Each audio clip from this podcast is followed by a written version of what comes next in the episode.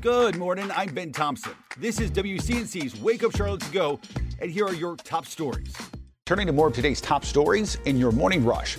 Three firefighters are recovering this morning after a home went up in flames in Steel Creek. Charlotte Fire Department assisted Steel Creek fire crews and say the blaze began around 7 a.m. Sunday on Rocky Gap Lane. The cause of the fire is still under investigation. We've reached out to the fire department for more information on the crews that were injured.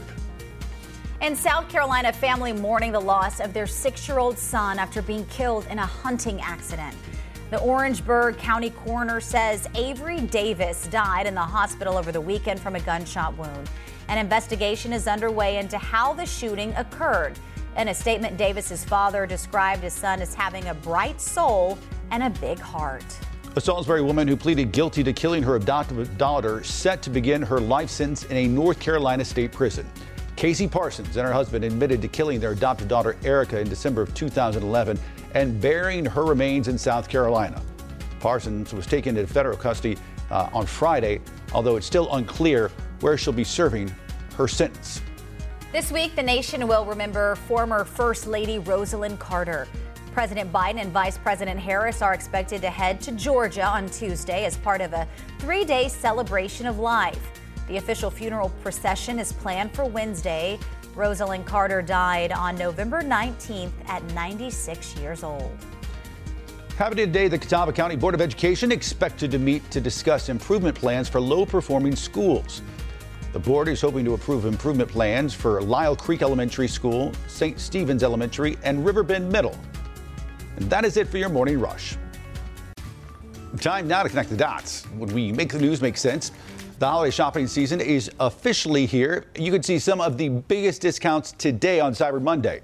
And those discounts could be getting bigger every year. Cyber Monday might be the new Black Friday. Let's connect the dots. In the early 2000s, online shopping was booming with the creation of Amazon and eBay. But online retailers still felt left out as brick and mortar stores profited heavily off of Black Friday.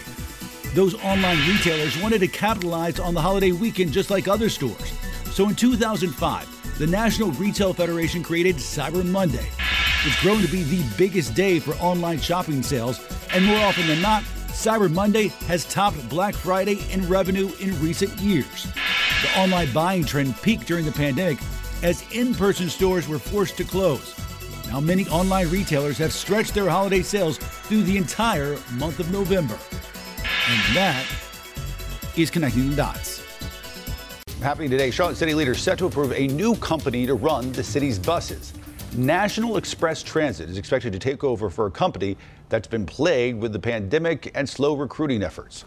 Wake Up Charlotte's Richard Devane now live for us this morning. Richard, the, the, contractor that operates CATS is not something most people usually think about, but a lot of folks are hoping that this will mark a new chapter for the struggling transit agency.